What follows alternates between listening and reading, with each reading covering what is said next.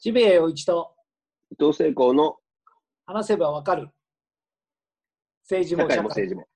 政治も社会もか。どどっちか順わかんない。自分たちでタイトル忘れてるっていう。毎回毎回なんか我々二人はボケてるんですけど、大丈夫ですかね？この信憑性、このポッドキャストの信憑性はなんか疑われてないです。いいですよね。我々はボケキャラでいいんですよね。まあまあいいんじゃないですか。まあ今日も、あの、ズームでやってるので、お互いの前に台本もないし、そうですね。ね、なんかまあ、しまあ、お互いに今勘でやってます。毎回毎回フリートークで。伊藤さんよろしくお願いしますね。頼りにしてますのでね。えーこちらこそよろしくお願いします。今日もまでた面白そうです。そうですね、今回、えー、とゲストは、えー共同通信の編集員の武田さんに来ていただきまして、今回のテーマは、うん。まあ、ちょっと難しいんですけれども、うん。えーちょっと国会で問題になった、その黒川さんのうん勤務延長、これってどうなんだろうと。いやー、気になってましたね、僕も。気になってたというか、まあ一応は大方を追ってみたりしてたけど、いいや、いろいろちょっと黒すぎるな、みたいな感じありますそうなんですよね。1月31日に閣議決定されたんですけれども、これって今までの国家公務員は、法の規定に検察官は適用されない。だから、うんその延長というか、勤務延長っていうのは無理だっていう話だったんだけれども、うんいや、解釈を変えたんだと、突然うん言ってきて、安倍さんが。でこれはなかなか口頭で変えたとか変えないとかでこれはなかなかちょっと乱暴すぎないだろうかと。で、その裏にある思惑とか、でこれがうんこういうことがまかり通ってしまった場合、現実的にどういうことが社会的に起きるのか、えー政治の場で起きるのか、司法の場で起きるのか、みたいなことをいろいろお話を伺いたいと思います。はいはい。えー今日もいろいろ面白い話になると思うので、よろしくお願いします。よろしくお願いします。それでは今回、えーゲストに来ていただいた武田さんにいろいろお話を伺いたいと思うんですけれども、まあ、この、えー延このきなんていうか、任期延長問題というのは、なんか、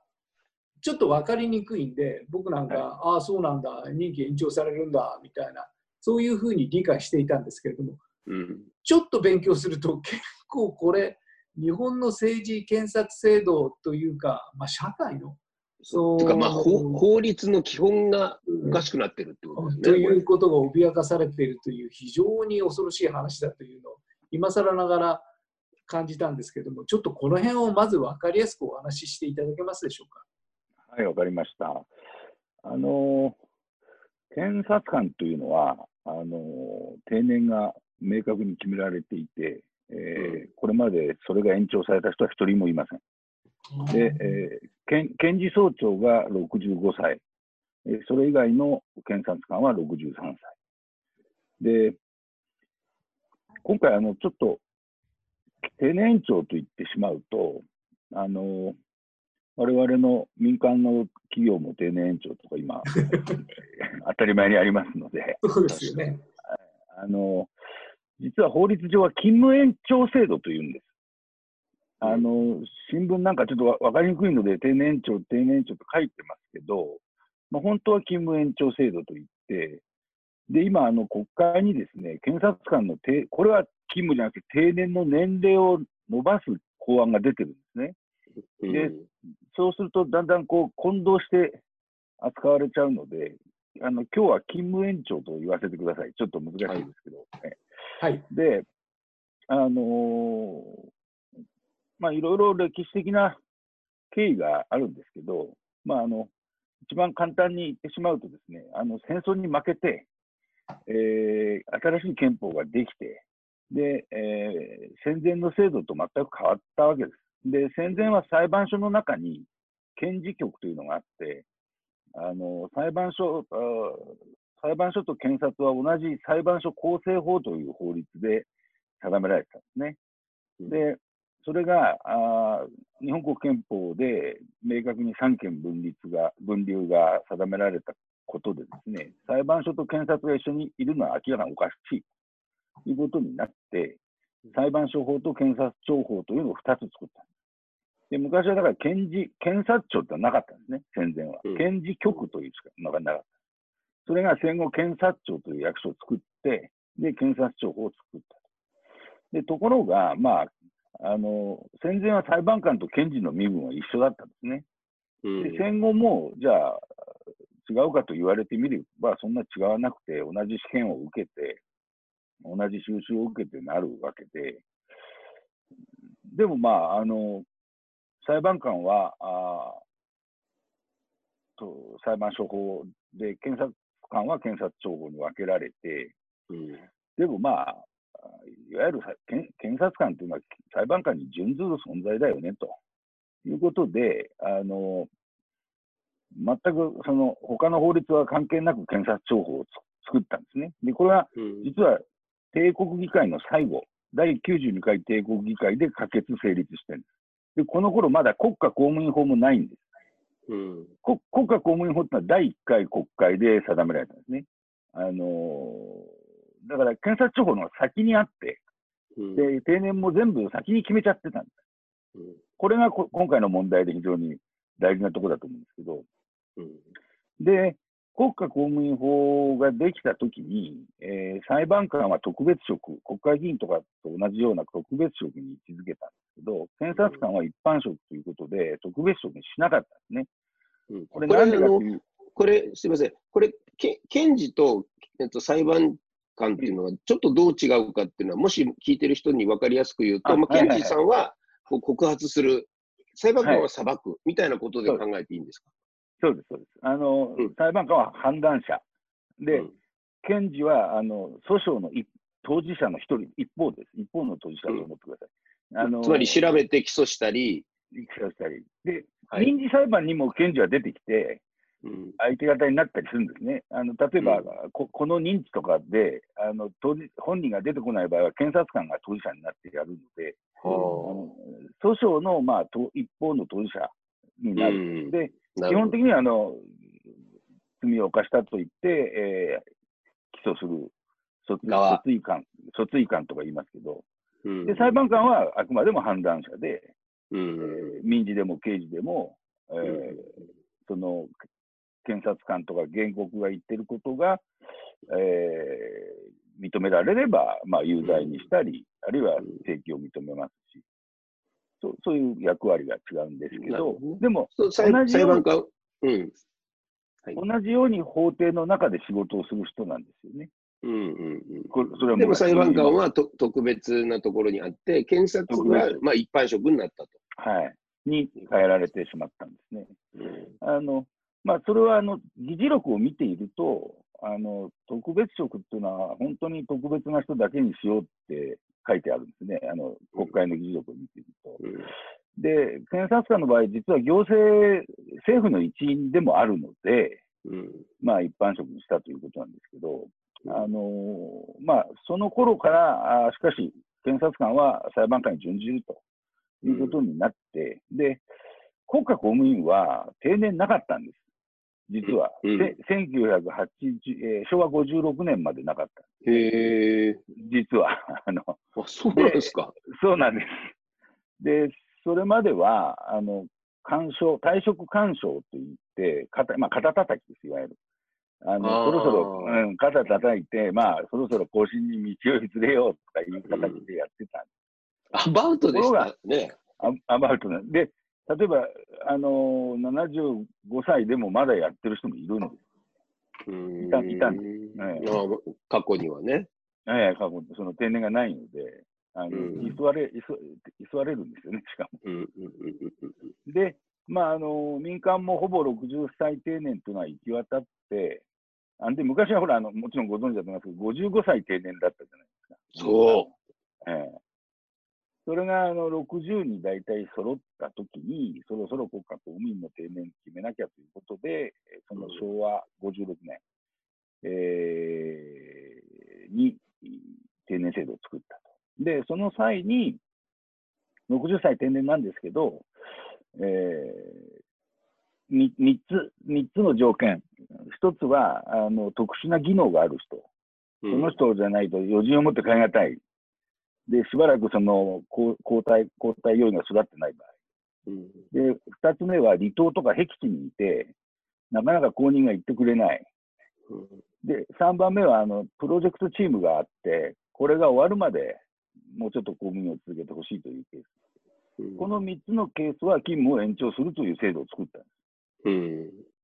で、今えー今回、黒川さんに適用されたのはこの制度なんです。うん。で、政府は3つ目のプロジェクトチームが今あるから、うんやめられないんだと言ってるんですけど、じゃあ、どんなプロジェクトチチームかというと、うんそれ内緒内緒って言ってるんですよね。めちゃくちゃだ。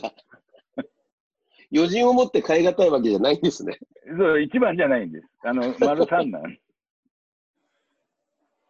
それで、まあ、あの、国家公務員の場合、一般職の場合は、まあ、勤務延長された方も当然過去にもいらっしゃるそうですが、検察官は、あの、先ほど言ったように、一人もこんな制度を適用された人もいないし、うん。そもそもその国家公務員法の、えーその制度ですね、国家公務員の定年制度、あ勤務延長を含む定年制度は検察官に適用しないと国会で明確に答弁してたんです。うん。これをこの間のあの国会で山尾はい。議員が持ち出して、おまあ、お騒ぎになったんですね。で、急にあの安倍総理が、あいや、解釈を変えましたって言って。あの黒川さんのことで解釈変えましたって急に言い出したんですね。うんで、まあ、もっとひどいことになっていまして、今は。で、あの、今度、あの、定年が今だんだん、ね、年金がですね、厚生年金は今まだ60を過ぎると、減額、欲しいと言えば減額してもらえるんですけど、うん。65歳を過ぎないと絶対もらえなくなるんです。もう間もなく。もうあとうん2年後ぐらい。うん。あの男性は2年後、女性は4年後ですかね。うん。だから65に定年を上げなきゃいけないと。うんで、これはもう公務員も一緒なので、国家公務員の定年を65歳にする法案が今出ました。うん。で、これはあの去年からずっと準備してたんですけど、で、去年はあのけ検察官もだから63のところを65に上げる、上げると、まあ準備をしてて、で、その時はまあそれだけだったんですよ。うん。あの本当に国家公務員法と合わせるんだったら、さっきの勤務延長制度も検察庁法に入れなきゃいけないんだけど、うん。そんなもん昔から入れてないし、必要ありませんということだったんですね。うん。ところが黒川さんの一件があったもんだから、うん。今度検察庁法にその勤務延長が入っちゃうんですうん。よ。今出てる法案には。まあ、一つのことをやりたいために、あらゆる法律をいじってるみたいな感じになりますよね。むちゃくちゃになってるんですよ。ね。むちゃくちゃになってる。もうほ他でも同じようなことはいろいろ起こってる感じがありありますね、でもね、それ。そうですね。首相が言ったんで。で、何か帳尻が合わせなきゃなんなくなるっていう、この、はいなんか独裁性みたいな感じですよね。そうですよね。もう本当に独裁政治だと思いますね。うん。まあ、本当に今回の一件は驚きましたね。で、現,、まあ、現現職あるいは OB の検察官も非常に怒ってますね。うん。えーでまずなんでこういうことが起きてしまったのかっていうのはいろいろな、こうなるとそれ以降は憶測の域をなんかあの出ないんですけれども、まあ、要するに安倍さんにとってはいわゆる一連の一連のすごく微妙な刑事事件的な案件というのがたくさんあって、まあ、一番分かりやすいのは森友問題とかいろいろあるわけですけれども、桜を見るからとかね。うんそういういろいろなものの中で、まあ、自分がどういう形でその法によって裁かれ判断されるかっていうのは、まあ、政治家としても人としてでも非常に微妙な時期にある。でその中において、まあ、安倍さん的には黒川さんにその検察の立場でずっとやってもらうのは都合がいいと。であるとするならば、えーこのまま彼の地位を保全しておく方が有利である。であるならば、この定年制なる勤務延長というのをやって、何が何でも実現しようという、およそ近代的な、そのうん。なんか立法国家とは思えない、かなかなり無理筋な、うん。かなり無理筋なことをやろうとしてるわけですよね。プーチンでさえ、あの一応憲法を変えてから自分は伸びるぞっていう やり方、法律を変えてからっていうことなんですけれども、はい。これ今回安倍さんがやったことは、法律を変える前にやってしまって、でそれに後付けで法律をくっつけていこうという、はいおおっしゃるかなりかなりちょっとその社会そのものの在り方を根底からひっくり返すような乱暴なやり方なんですが、それがなんか分かりやすいあれだといいんですけれども、なんか一種の公務員の勤務延長、あ定年伸びるんだ、いいな、俺たちも伸びりゃいいみたいな、そういう なんか薄い解釈になってしまって、問題の本質がなかなか見えにくくなっているところが非常に怖いですね。まあ、これはですねあの、じゃあなぜこんなことをしたかというと、黒川さんを検事総長にしたい、するためなんです。あであのそれがもうあの安倍政権の目標ですね、目的と言っていいかもしれない。で、それじゃあなんで黒川さんを検事総長にするかというと、まあ、今あの、渋谷さんおっしゃったような話、まあ、例えば、えー、安倍政権になってから小渕経産省の事件、それから甘利大臣の事件、それから下村博文大臣の事件、それから森友問題、まあ、桜はまだちょっと最近なので、あのまだ今、一応告発されて捜査中なんで、これはまあちょっと除きますけど、まあ、それぞれの実験がすべて、まあ、小渕さんのやつは、まあ、あの秘書の方が起訴されましたけども、えー、他は一切不問にされてきた。で、あまあ、森友はあの籠池さんが起訴されてましたけども、それ以外は、えー、財務省の改ざ公文書を改ざんした人も含めて、改ざんした人も含めて、一切不問にされて、で、これはじゃあどうしてこんなことになったのかと、まあ、随分取材をしました。で、まあ、あの、黒川さんがどうのこうのという証拠は一切ありません。あの、取材をやりましたけど、ありません。ただ、まあ、例えば甘利さんの事件でいうと、あこのまだんだん難しくんですけど、斡旋利得処罰法というのが、まあ、甘利さんにかけられた疑いだったんですね。で、この斡旋利得処罰法というのは、あの相手に対して影響力がないとダメだと書いてあるんです。で、当時、経済再生大臣だった甘利さんが、これ UR なんですけどね、当事者は。UR に対して影響力があるかって言えば、経済再生大臣ですから、ないですよね、一応。この甘利さんというのは、その前は、特殊法人担当大臣だったんですよね。公益法人担当で。で、これは関係ありますもんね。うん、十分関係あるし、あと自民党の政調会長をやられてやってたので、もうそれは影響力はすごく大きいんですよね。ところが、その解釈は、現職の時の影響力に限ろ限らなきゃいかんという解釈を法務省から特捜部に示されて、で、前例がなないんですね、この、この、なんとか、斡旋利得処罰法違反の事件がほとんどなくて、裁判の例がないもんだから、法務省にそう言われたら、特捜部は戦えないんですよね。うん、で、昔あの、同じように法務省がこれやめとけって言ったのが、大蔵省の接待汚職ってのがあったんですね。覚えてらっしゃるかと思いますけど、あの、ノーパンしゃぶしゃぶとか流行った頃です。ありましたね。あの頃に、やっぱり法務省が、大蔵省との関係が非常に大事なので、特にあの検察ってあの国税の情報が基礎になってますから、国税が傘下にある大蔵省と喧嘩するのはよくないぞと。いうことで、あのしかもあの頃はあの不良債権問題などですね、大蔵省も大変だったですよね。で、なんとか見見逃してやってくれと頼んだんですけど、特捜部は、なのは、なんで見逃さなきゃいけないと。でも確かに金額も安いし、ところがまあ接待汚職とか、あるいはももっと言うとあの生活保護が欲しいために、女の人が市役所の職員にこう体を売ってですね、生活保護をもらって、それを贈収賄にした事件まであるんです。で、贈収賄事件というのは非常に幅が広いので、あの前例もたくさんあるので、もう特捜部あんなこと言われてもやったんですね。で、やった代わりに、あの当時、あのその特捜部長は、まあ、あのちょっと年取ってからあの検事になられた方だったんで、まあ、特になかったんですけど、その上にいた東京地検の検事生は、あの本来もっと行くところは飛ばされてね、最後はちょっといいいとこまでいかなかったんですけど、うん。あのそういうこともあるんですけど、今回はその前例がない。例えば森友もですね、うん、あんなこと、あの、公文書改ざんする人なんていないですよね、本当に。なるほどね。だから前例、前例がないんです。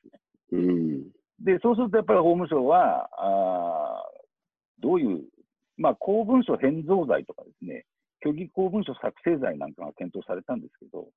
やっぱりこういう前例がないので、うん。あのやっぱり偽変造だとか偽造というには、やっぱり例えば契約金額を変えるとか、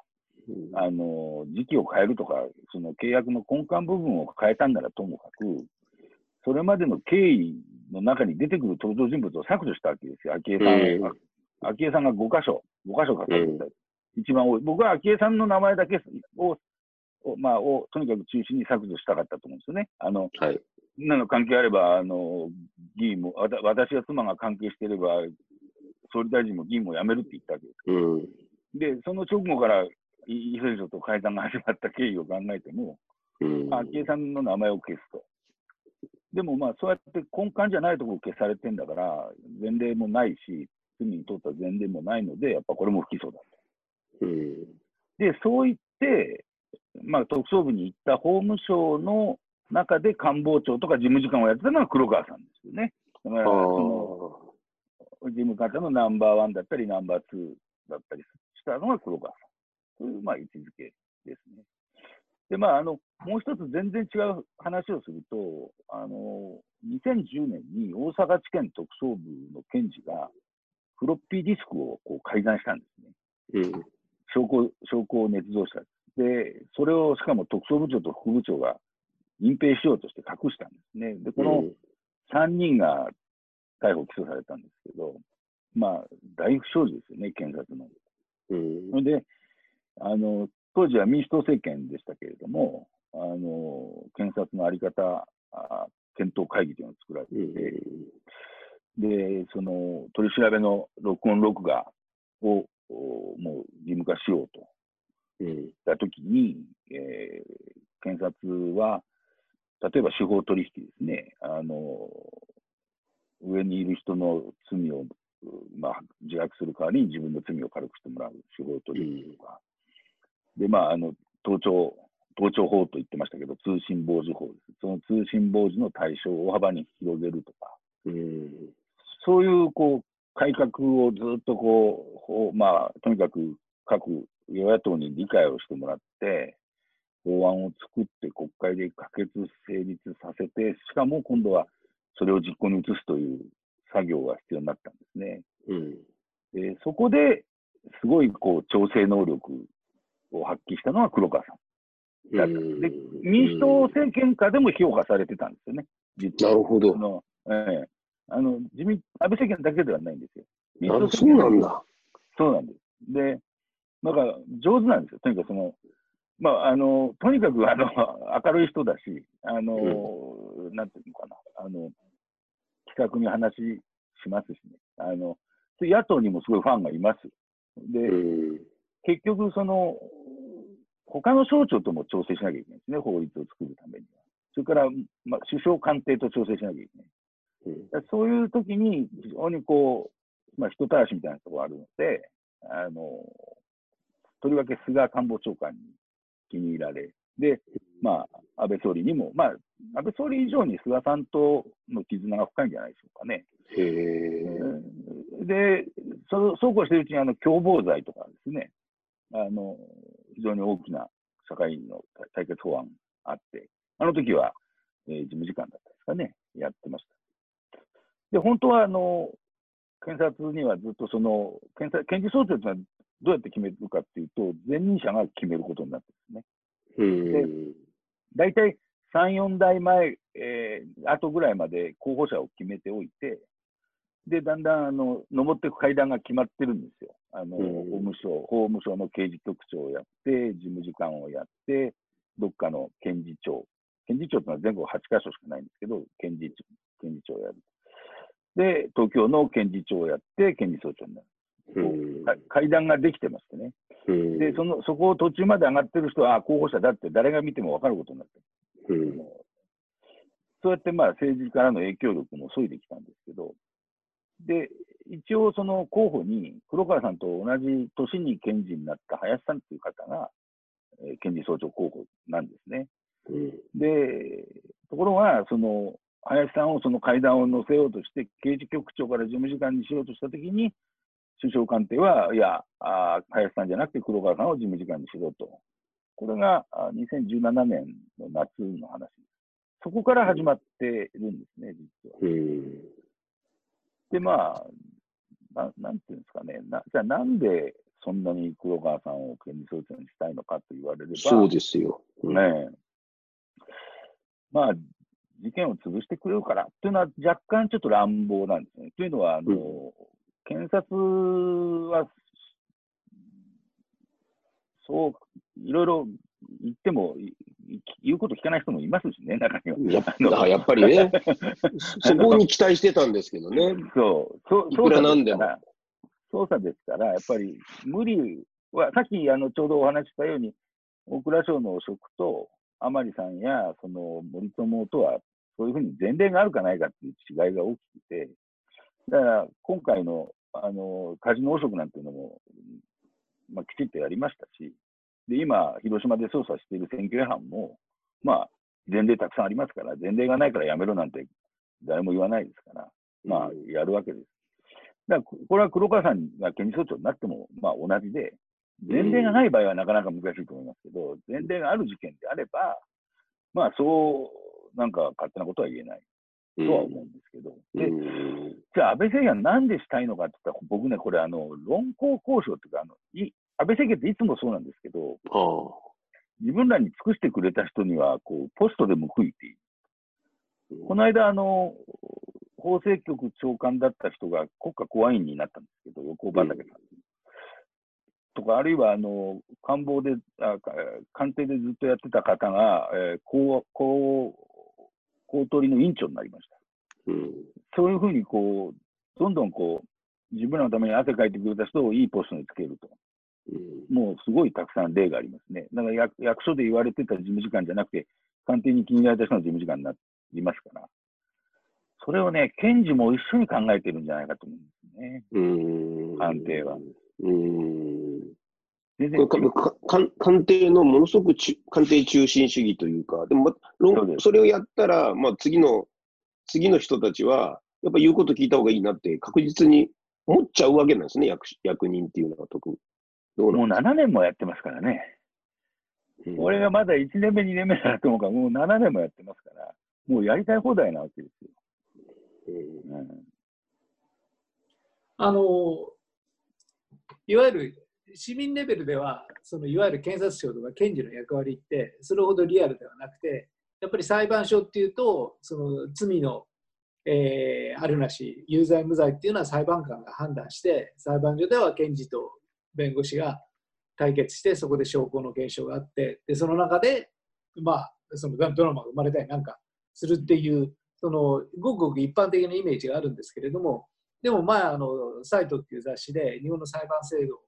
いろいろ検証したことがあるんですけれども、まあ、その当時の数字だと日本の有罪率って99.9%で、はい。えーその時のタイトルが北朝鮮よりも有罪率が高いということで、えータイトルにしたんですけどそれはなかなかみんなインパクトがあって日本って北朝鮮より有罪率が高いんだって、まあ、言うまでもなくて先進国の中ではものすごいわけですね。で世界的には検察帝国と言われていて、つまり検察が起訴をした段階でもう有罪なわけですよね。裁判が上がろうがなかろうが、もう要するにほとんどのその人のそのいわゆる罪を決定するか決定しないかっていうのは検察の判断の中において起訴をするかするかによって決まってしまうという、まあもう絶大な権力はいをその検察は持ってるわけですよね。でその権力を持っている検察がすごくその政治によって何がしかそのバイアスがかかって、えー動いたりするとまあ本当に日本の司法制度とか日本の社会制度のありようがまあ根底から崩れてしまうという気がするんですね。で今回のことは黒川さんのそのえー、金園長ということは、まあ、安倍政権の本音がどこにあるのかというのは確かにいろいろ議論があって僕なんかその分かりやすい話が好きなんできっとこの森友問題が、うん、トラブってるからそれをなんとかうまい具合にやるためにまさにその前例のない事案であるからこそその非常に恣意的なオペレーションが可能なものとして自分に都合のいい検察側のスタッフィングをしたいからだという、まあ、その憶測の範囲の中での議論はいろいろあるんですが、それこそ高さんご指摘になっているように、そんなのは置いといて、その安倍政権のそのその本音がどこにあるのか置いといて、まあ、とにもとりあえず、その法律違反はやめようよと、その勝手な勤務延長っていうのは、これはないから、ね、そこにどういうような思惑があろうかなかろうと、そこに何がしかのその中立的な法律以外の要素、バイアスがかかった上での人事っていうものが、ましてその後付けで行われてしまうっていうことは、その本当にルール違反だよと。で、それはきっちりやろうじゃないか。えー、で、そこでは十二分に戦えると思うし、あの、なんか筋違いであるって議論はできると思うんですよね。で、実際に国会の場で、やっぱりうろたえてるわけですよね。解釈突然変えましたとか、ええー、みたいな。かなりその説得力のない答弁をせざるを得ないっていうところに追い込まれているわけで、やっぱりこの問題ってすごくある意味絶対勝てるというか、あのなんというか筋論でいけば、そういう感じがするんですけど、どうなんでしょうまあ、ただ、まあ、僕はあのネットに上げた記事の中で、はい、あの唯一の対策というか、戦えるのは裁判を起こすしかないんですね。で、裁判を起こす方法としては、まあ、非常に難しいんですよね。東京高検検事長を相手に裁判を起こすっていうのは、あんまないんですよね。で、いろいろ考えた結果、その東京高検に情報公開請求をすると。例えば、あの東京高等検察庁って死刑の執行を担当するので、例えば死刑の執行について、まあ、具体的にこの間、例えば執行があった時の、えー、関係文書を出せとか。うん、成り行きを知らせろってことですね。そうです。あるいは、あの、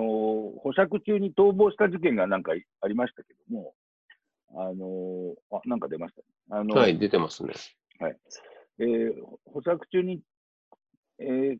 被告が、被告人が逃亡した事件に関する情報公開をするとか、や、やるときに、えー、先ほど渋谷さんがおっしゃったように、この人は、その、もう定年になってるんですね、2月7日でですね。本来なら定年になって検事長ではないのに、違法に検事長やってるだから、この検事長相手に、あ情報公開責任というのは検事長相手にやるんですけど、検事長相手に情報公開できないと言って、まあ、裁判を起こすのができるのではない。まあ、今そこに出てますよね。適法な検事長が存在せず請求できないと。言って、まあ、国家賠償訴訟を起こすと。いうような方法で、まあ、裁判所の判断を仰ぐというのが、うん、まあ、これこれしかないんで、誰か起こしてくれたかどうかわからないですけど、うん、あの政治的にはもう今のこの数では、うん、数とその自民党の状況では、うん、ニッチもサッチもいかないですよね。あのこの問題だけじゃないですけど。そうなんですか。昔の自民党はいろいろこう、むちゃくちゃやると他の派閥の人が止めましたよね。うん、まあ、それないですからね、ここまでこれだけむちゃくちゃやってきたんですよ。うん。うん。あなるほど。で、裁判所しかないと思うんですけど、うん、裁判所も実は、あの最高裁の15人、もうすでに15人全員が安倍政権になってから任命した人になりました。うん、で、あの裁判官、最高裁の15人っていうのは、裁判官から上がる人が6人、弁護士からなる人が4人、検察官からなる人は2人、で、あとは学者と、例えば法制局長官という行政官とかいうふうに決まってるんですけど、大体。えー、弁護士からなる4人は、基本的には日本日弁日本弁護士連合会が推薦をして、それでなってきたんですね、安倍政権以前は。ところが安倍政権になると、まあ、あの共謀罪でも集団的自衛権でもずっと日米連は反対ずっとしますよね。そんな反対してるところの推薦を受けるあの必要ないということで、日弁連の推薦を蹴っちゃうんですよ。うんだから今、あの弁護士でなった人っていうのは最高裁で選んだ人。で、もしかすると加計学園のあの役員をされてた弁護士さんも最高裁判事になりましたから、これはもしかすると政府が推薦したかもしれない。はあ、えー、もう裁判所も相当大変なことになってる。だから、あれだと思うんですよね。あのまさにその言葉の勝負だという気がするんですよね。だからはい政治家も問われてるし、メディアも問われているし、でちょっとその定年延長あるいは勤務延長っていうのは分かりにくい事例じゃないですか。そして、はい。なんか安倍政権のその悪のなんとかみたいな、えーそのなんか割と陰謀論的な構造を簡単に作れるならば、そのメディア受けもするかもしれないですけども、なかなかそこも微妙であると。ただ、その筋はどう考えても通ってないぞという、まあだから裁判をやったら勝てるぞというような要素もあるんでしょうけども、だから、その筋が通ってないっていうことは、今、その我々レベルでも、あの武田さんのお話を伺って、あ、これってとんでもないことだなというのは分かるわけで、でこのとんでもないこと感をどれだけ、その、あるいは政治の場合はメディアの場場を通して、その一般的な世論に何とか届ける、そういう力が問われてますよね。で、ちょっと難しい問題だから、それですよねなんかそのなんかこう、ほぎ解くテクニックが政治の言葉としても、メディアの言葉としても、ちょっとレベルが高い。そのそ届く言葉に変えるのは。難しい言葉で言うことはいくらでも、大体これっていうのは定年以上のなんとかなんとかあもういいあ、そういう話いいからって絶対言われちゃうから、そうじゃなくて、これってひどくないっていう、そういう、そういう言葉としてきっちり、その、社会に届く、この構造を明らかにしないと、これがまかり通っちゃうと、かなりやばいですね。そうなんですよね。それと、あの世の中の人はあの検検事、検事検察官の話なので、あのよくテレビに出てるように、捜査をしてね、あの法廷に立ってると思われるかもしれないですが、黒川さんとしてはもう、二十何年役役人やってるだけなんですよ。あの捜査捜査もしてなければ、はあ、えー裁判にも出てないんですね。調整役をずっとやってたってだけなんですね。彼の経歴を言うとですね、あの法務省、まあ、ずっと法務省にいるんですけども、うんえー司法法制課長というのは、これはなんていうんですかね、弁護士法改正とか、裁えー裁判所法改正なんかを担当するんですけど、そういうポスト、それから刑事局総務課長、えーこれはまあ死刑執行の起案をはじめ、まああのえー検察官とか、まあえー刑法とか刑事訴訟法の改正なんかも担当するんですね。それから秘書課長。秘書課長はもうこう全般、国会対策が中心で、えーその後官房長。これは、これはあの、まあ、人事とか、あ管理関係、組織の運営関係全般総括しますね。で、法務事務次官。だから、普通の方が思ってる検事とは全然違うんですね。うーんあの捜査、若い頃にはやってたんですけど、もう、そうですね。僕があの法務省を担当してたのは1999年から2001年の2年間なんですけど、その頃もう、あの、相当頭角を現してましたからね。うーんか官僚としてですね。うーん。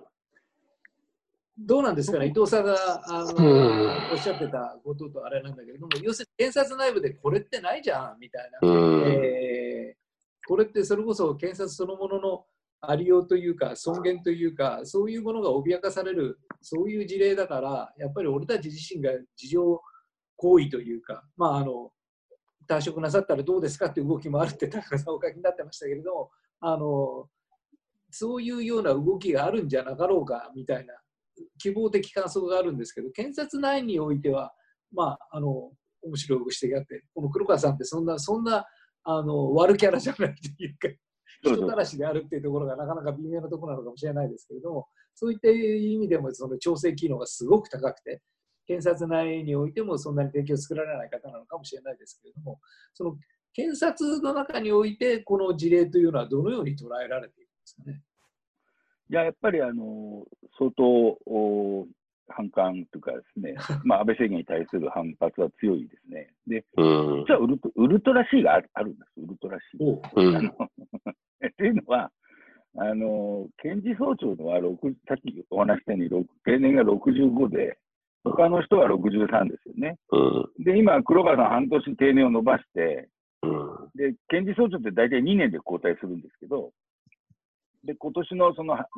7月に今やってる稲田総長っていうのは2年になるので、うん。えーで、黒川さんは半年延ばしたから8月まで今、検事長なんですけど、うん。だからそこで公認になると、まあ、いう、まあ、段取りなんでしょうけど、稲田さんが辞めなければ、うん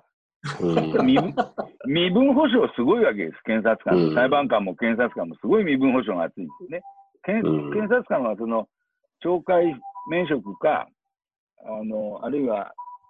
あのちょっとあのメンタルになってですね、あの検察検察官適格審査会ってなんですけど、そこであの不適格とされるか、うん定定年か3つしかややめないんですよ。それ以外やめさせられない。うん自分から辞めると言わない限り、居座ることがいい。で、うん、居座りですよね。稲田さんは比較的若くして検事総長になってますから、うん稲田さん65歳になるのは来年の8月なんです。うん、だから、居座ろうと思えば来年の8月に座れる。ちょうど居座れる。でも、その検察内においてこれってどうなのだっていうのがあるんであるならば、稲田さんやっちゃいましょうよっていう世論も盛り上がるかもしれないですよね。そうなんです、そうなんです。あのただ、け勤務延長もまた再延長できるんです。う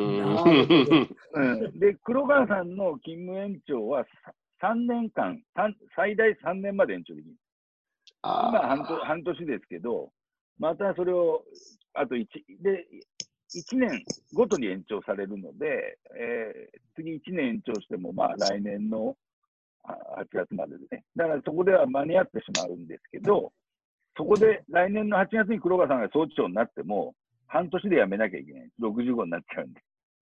うん。だからその半年のためにそこまでやるかという、まあ、あとはもう黒川さんの気持ち次第だと思うんですけどね。稲田さんがもう辞めないって。う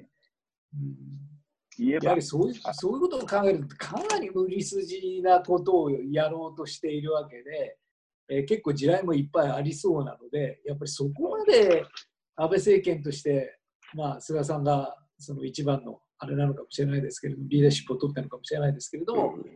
やっぱりそこまで危ない橋を渡ろうっていうのは、よっぽど強い動機がないとなかなかやらないんじゃないですかね。うーん、だから、こう、ななんていうんですかね、どこまで考えてやられてるかっていうのも分かんない。それあのーそこそこ。全体にそうですよね。ええ、安倍政権って実は本当に考えてやってるのか、例えばあ安倍のマスクだってそうじゃないですか、あんなこと普通に考えてありえない話そうなんです。ええ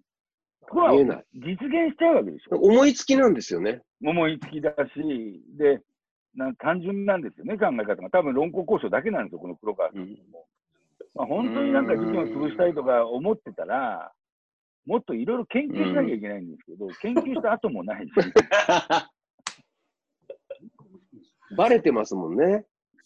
だって、検察官にはその国家公務員法の勤務延長制度は適用しないっていう答弁が国会で昭和56年にやられてるのに、そんなことさえ調べずに、そ準備もせずにう。うん、やってるわけですよね。法務大臣がびっくりしてましたもんね、言われて。えーまあ、ああの人、この錯乱してましたもんね。もうね、してましたよね。えええー、みたいな。えー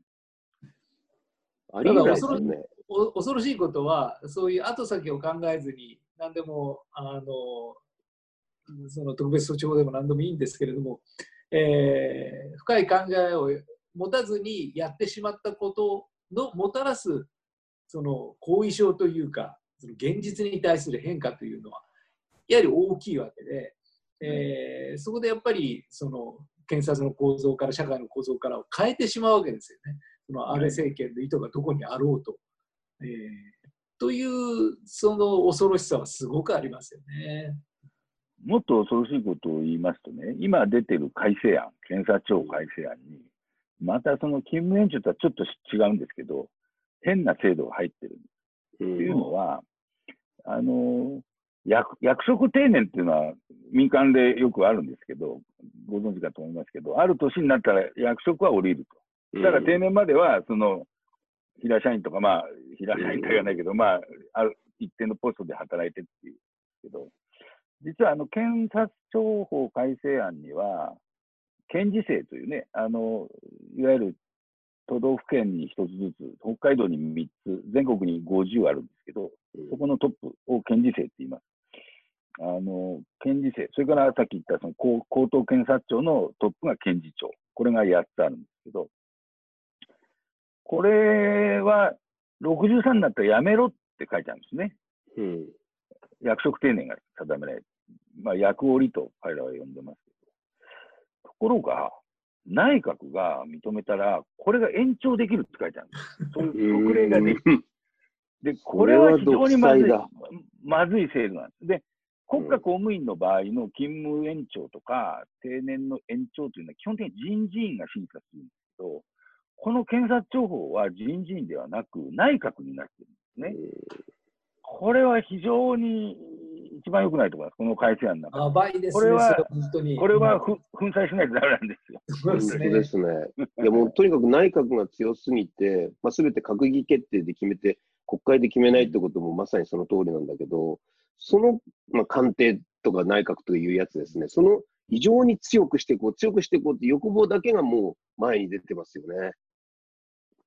だから、そういう人たちが集まっちゃって、集まっちゃったんですね。もう7年もやってますから、うん、あの、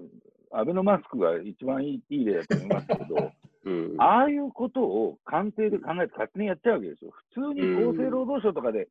と相談すればね、あ、そんな無茶ですよって言えて一発で終わりのはずが、官邸発でそのまま行っちゃうわけですよね。そうなんですよね。ケースが一応、まあ、官邸官僚っていうね、新しい言葉もありますけど、その各省庁から行って気に入られるとずっとそこにいるんですよね。えー、何でもできちゃうんですもんね。本当に。それで、これはまあ本当に良くないんですよ。で、だんだんそ、何でもできちゃうと、だんだんエスカレートしていくじゃないですか。うんうんうん、もう今僕はそういう域に入ってると思いますね、安倍さん。なるほど。ええー、まあ本当に止めなきゃまずいと思いますね。だから、うん、まあ、ところが野党もあんな感じなので、まあやっぱり石破さんとかね、あの辺で自民党の中から、そうですね。止める人が出てこないと。理性的な方が。特にこのコロナはこれからもっとひどくなると思うので、はい。まあ話は違いますけど、もうこの安倍政権じゃだめだと思いますね、本当に。確かに。いや、本当そうだと思いますね。だから、本当にこのコロナっていうのは、この前、あの坂上さんとオリンピックの話をしたんですけれども、今ある社会制度のそのいわゆるなんか限界というのをものすごくあらわにしていく、えー、非常に、まあ、すごく深刻な、えー、事態なので、やっぱりこまあ、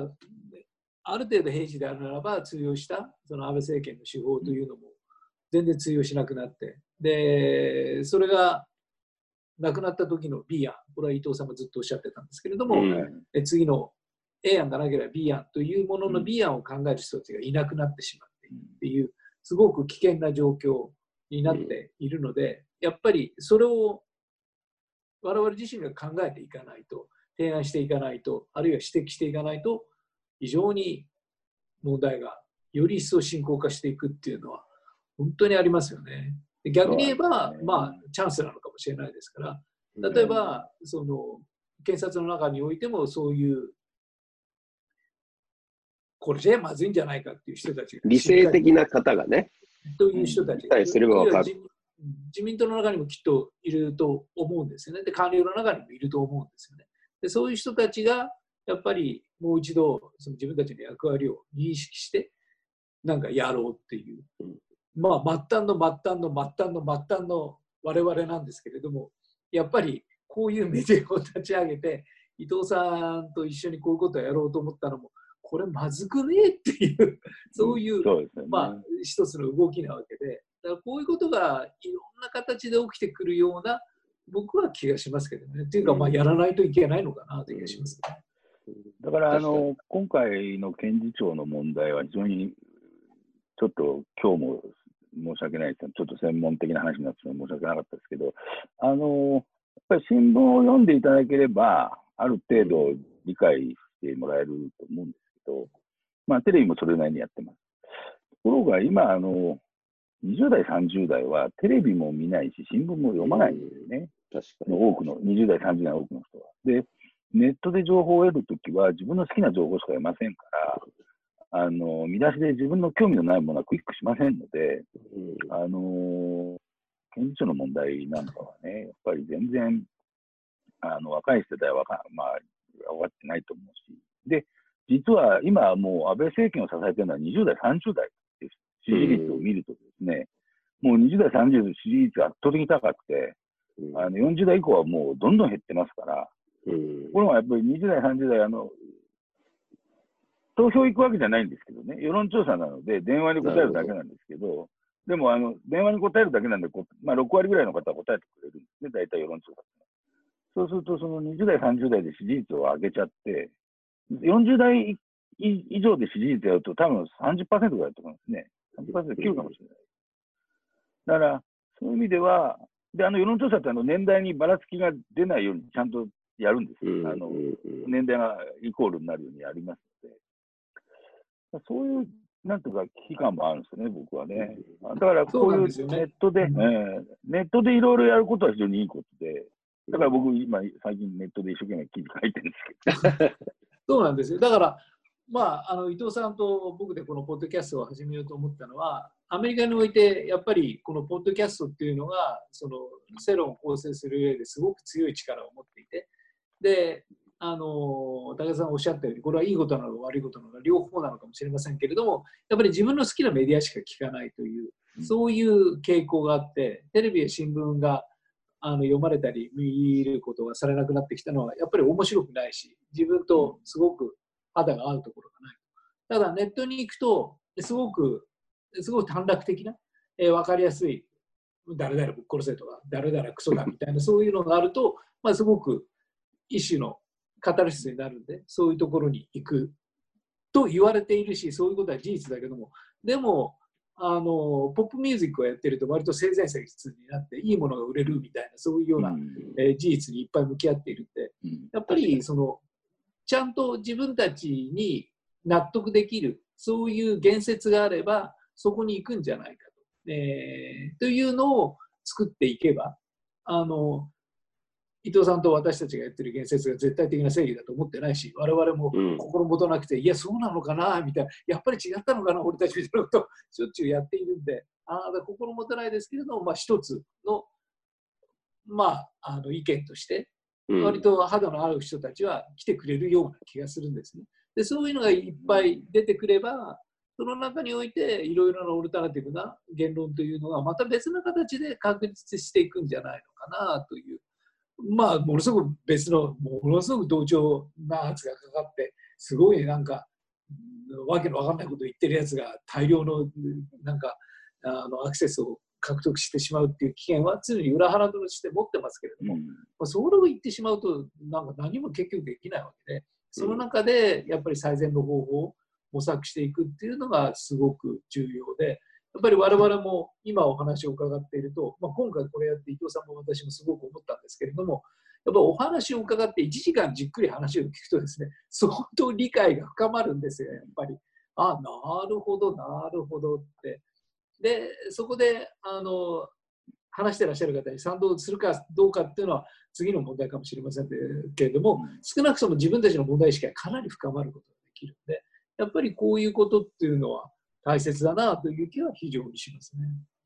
まあ、だからあの若い人たちにぜひ知ってほしいのは、検察というのはあの、まあ、日本の場合、明治以降、4つの内閣を倒してきたんですね、汚職事件の捜査で4つの、まあ、さ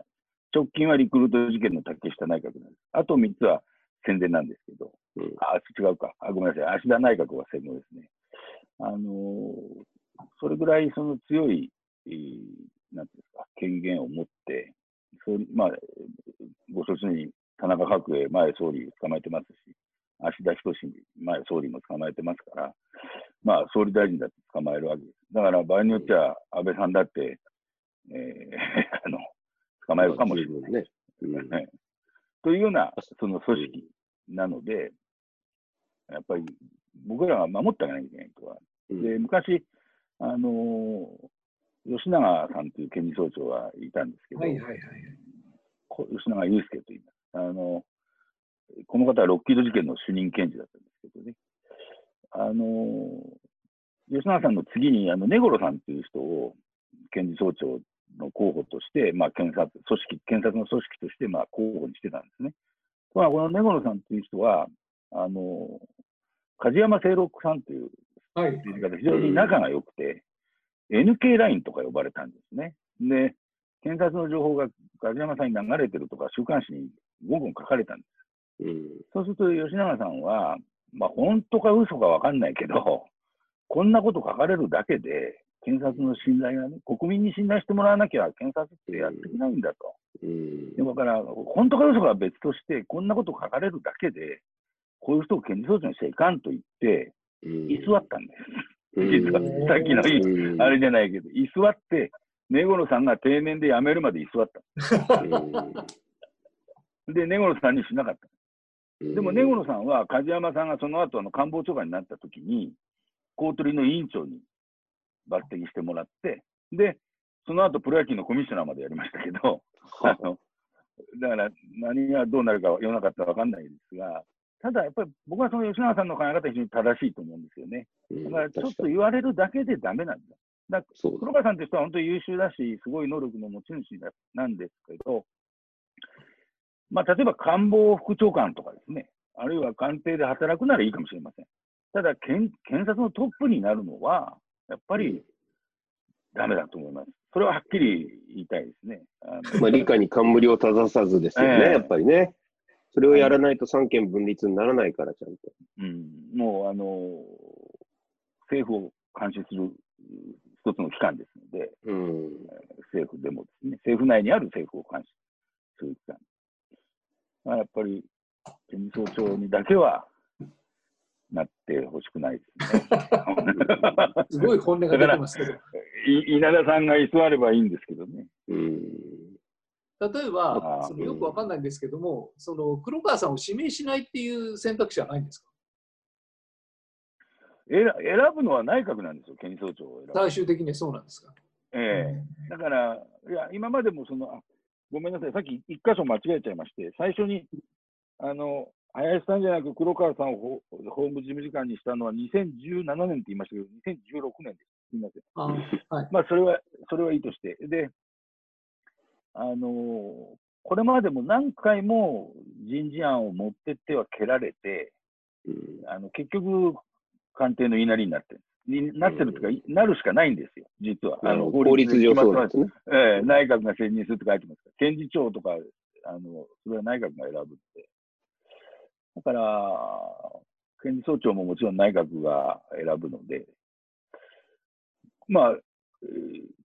居座るしかないわけですね。ええで、止められるとしたらやっぱり与党の中で、ちょっとやりすぎだぞと、あそこの組織は独立性が高いところだからね、あんまりこんな手突っ込まん方がいいぞと、誰か意見して、で思いとどまらせると。まあ、昔なら多分そうだったと思うんですよ。そうですねし。かも、こんな露骨にやらないでやる前に、ちょっとこう、新聞にポッと出て、うん官邸はこんなこと考えてるぞって、ぼっと新聞に出ただけで、その他の派閥の親分親親分たちが、ちょっと待てと、こうこうこうだからこっちの方がいいんじゃないかと、いろいろ意見をして、それで、その記事を書いた記者に、お前、誤報出したなとか言ってごまかしてですね、あの次の、ね B, B 案に行くなり、C 案に行くなり、やってきたんですよね。それが知恵ですよ。自民党長期政権の知恵だと思うんですよ。うん。これが全くないですからね、今の政権に。今のままだと、あらゆるところに恨みを買うだけですよね。ええ黒川さんにとっても良くないと思う。そうなんですよね。もう悪夢の民主党政権じゃなくて、悪魔の安倍政権ですから。なんか、フレーズが決まってるみたいですね、近頃。ね、ツイッターでなんか出てましたけど。バズってますね。は い本当にじゃあ、あの、ぜひ、みんなに届く言葉で、これ以降も、この問題は、あはの発言していっていただきたいんで、頑張ってください。はい、ありがとうございます。た、あの動きがあれば状況が変わったら、またここ来てください。わかりました。い。よろしくお願いします。今日はどうもありがとうございました。どうもありがとうございました。